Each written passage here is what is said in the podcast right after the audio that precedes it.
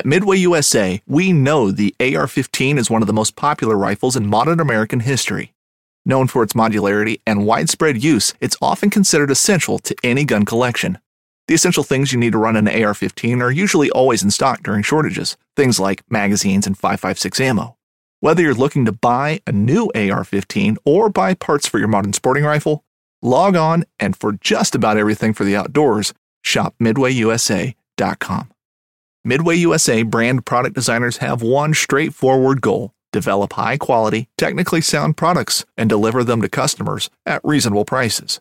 If you are immersed in the shooting sports industry and pay close attention to every single detail, you know our products are built right and stand up to everyday use. Who has shooting mats and range bag systems to hunting clothing and just about everything for the outdoors? Log on and shop 24/7 with super fast shipping. MidwayUSA.com.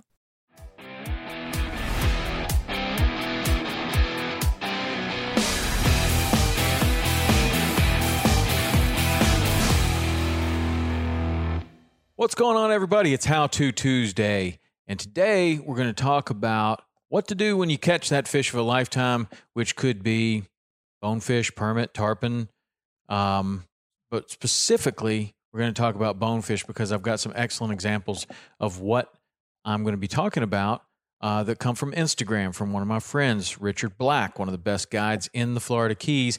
He's got a video that we're going to go over today, and it's about how to release a fish.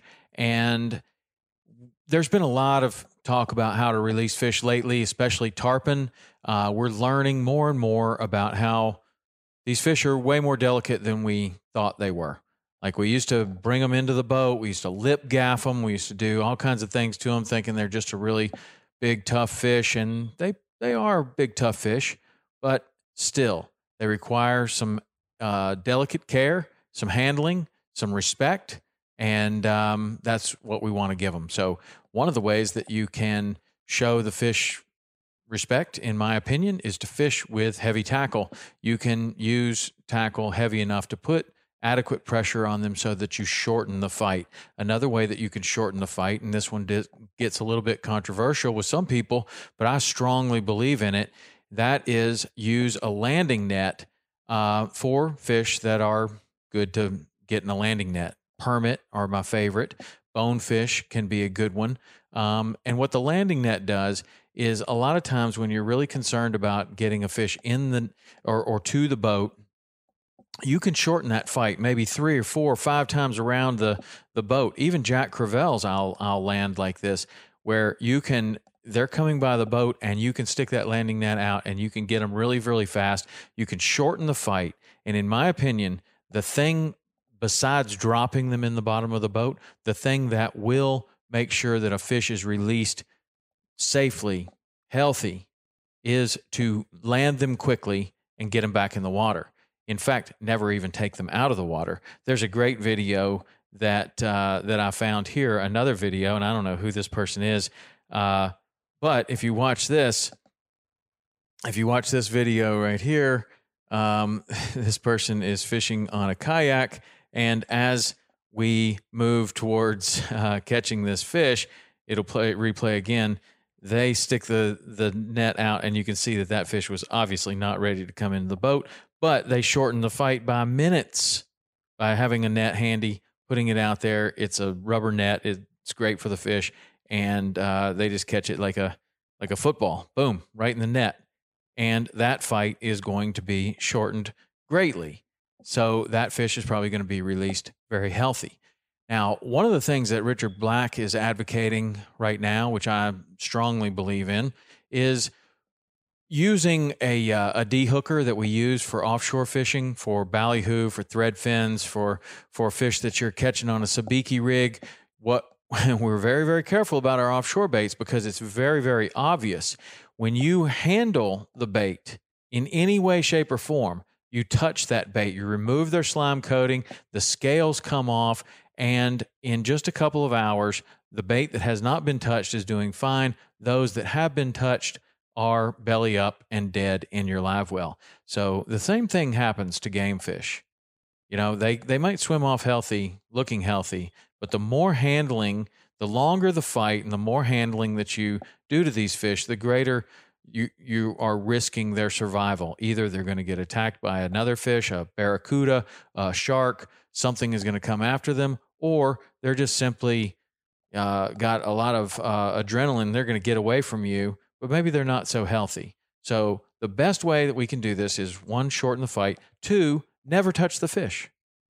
If you can do this and never touch the fish, it's really good for the fish. So Richard catches a lot of bonefish, and we're going to talk about your first bonefish and the importance of getting that photograph.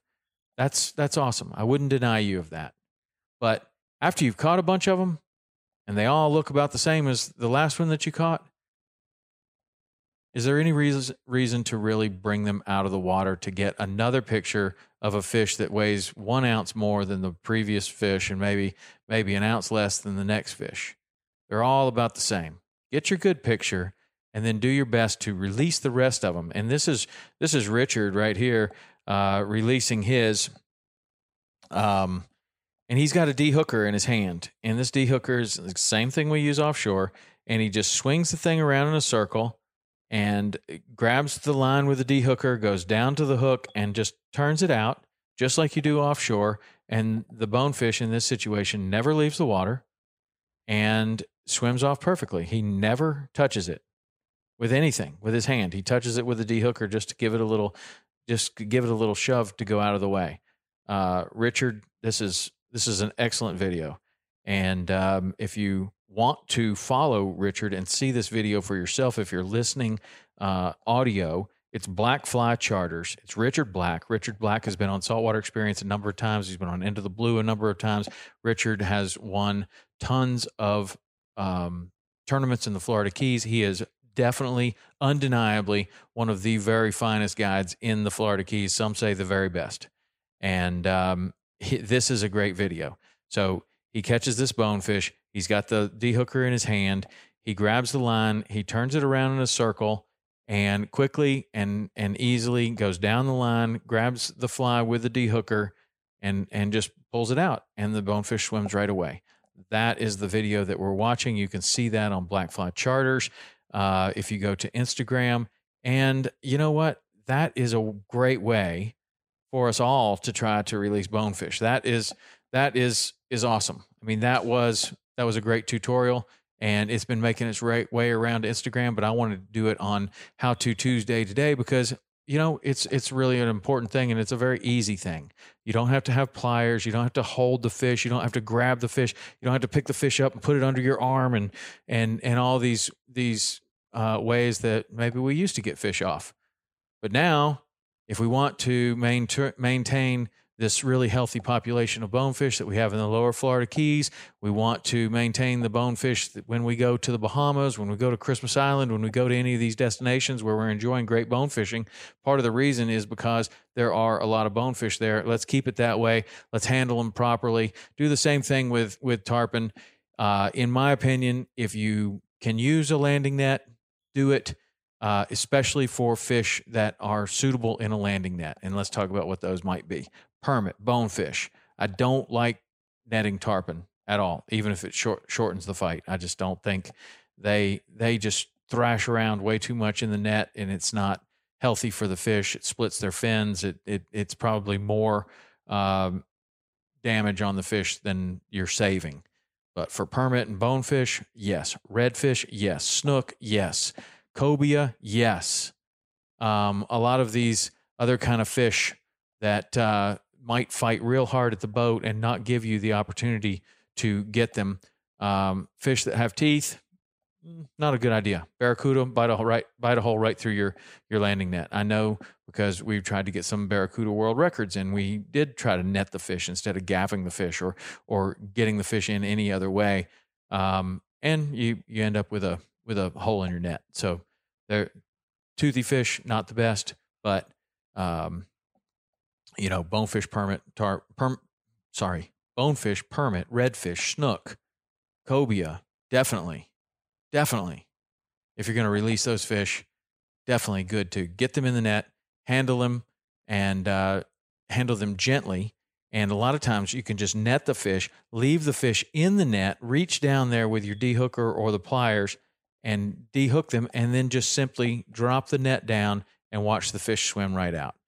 That is good handling. That's what I'm advocating and what I try to do. On the TV show, you know, we're trying our best to handle the fish as best as possible and still give the cameras an opportunity to look at them. We will lift them slightly over the water and put them back down. But obviously the best thing is to never touch them like Richard Black was doing right here. So good job, Richard.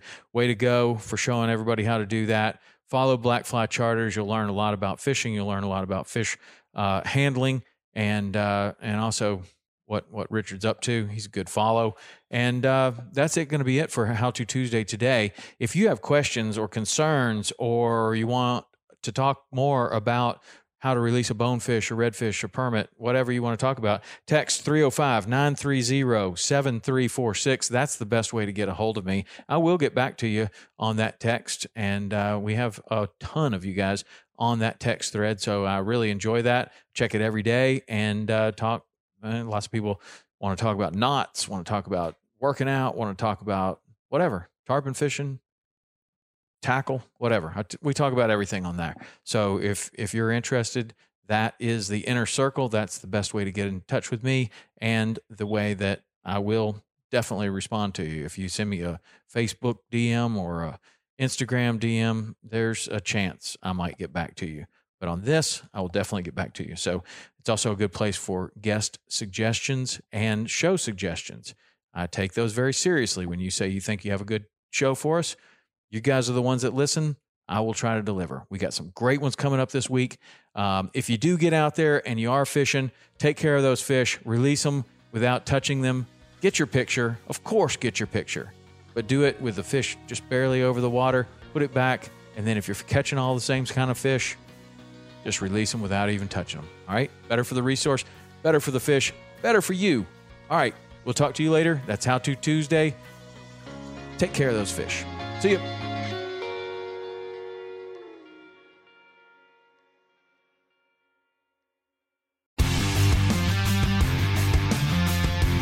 On Mondays, head offshore with Captain Scott Walker and Steve Roger for breathtaking deep-sea adventures. Coming to me. Double. He's jumping. Oh! Look at that belly. Don't miss Mondays with Into the Blue. Brought to you by Academy Sports and Outdoors from 7 to 10 p.m. Eastern. Tell a few fish stories along the way. On Waypoint TV, the destination for outdoor entertainment.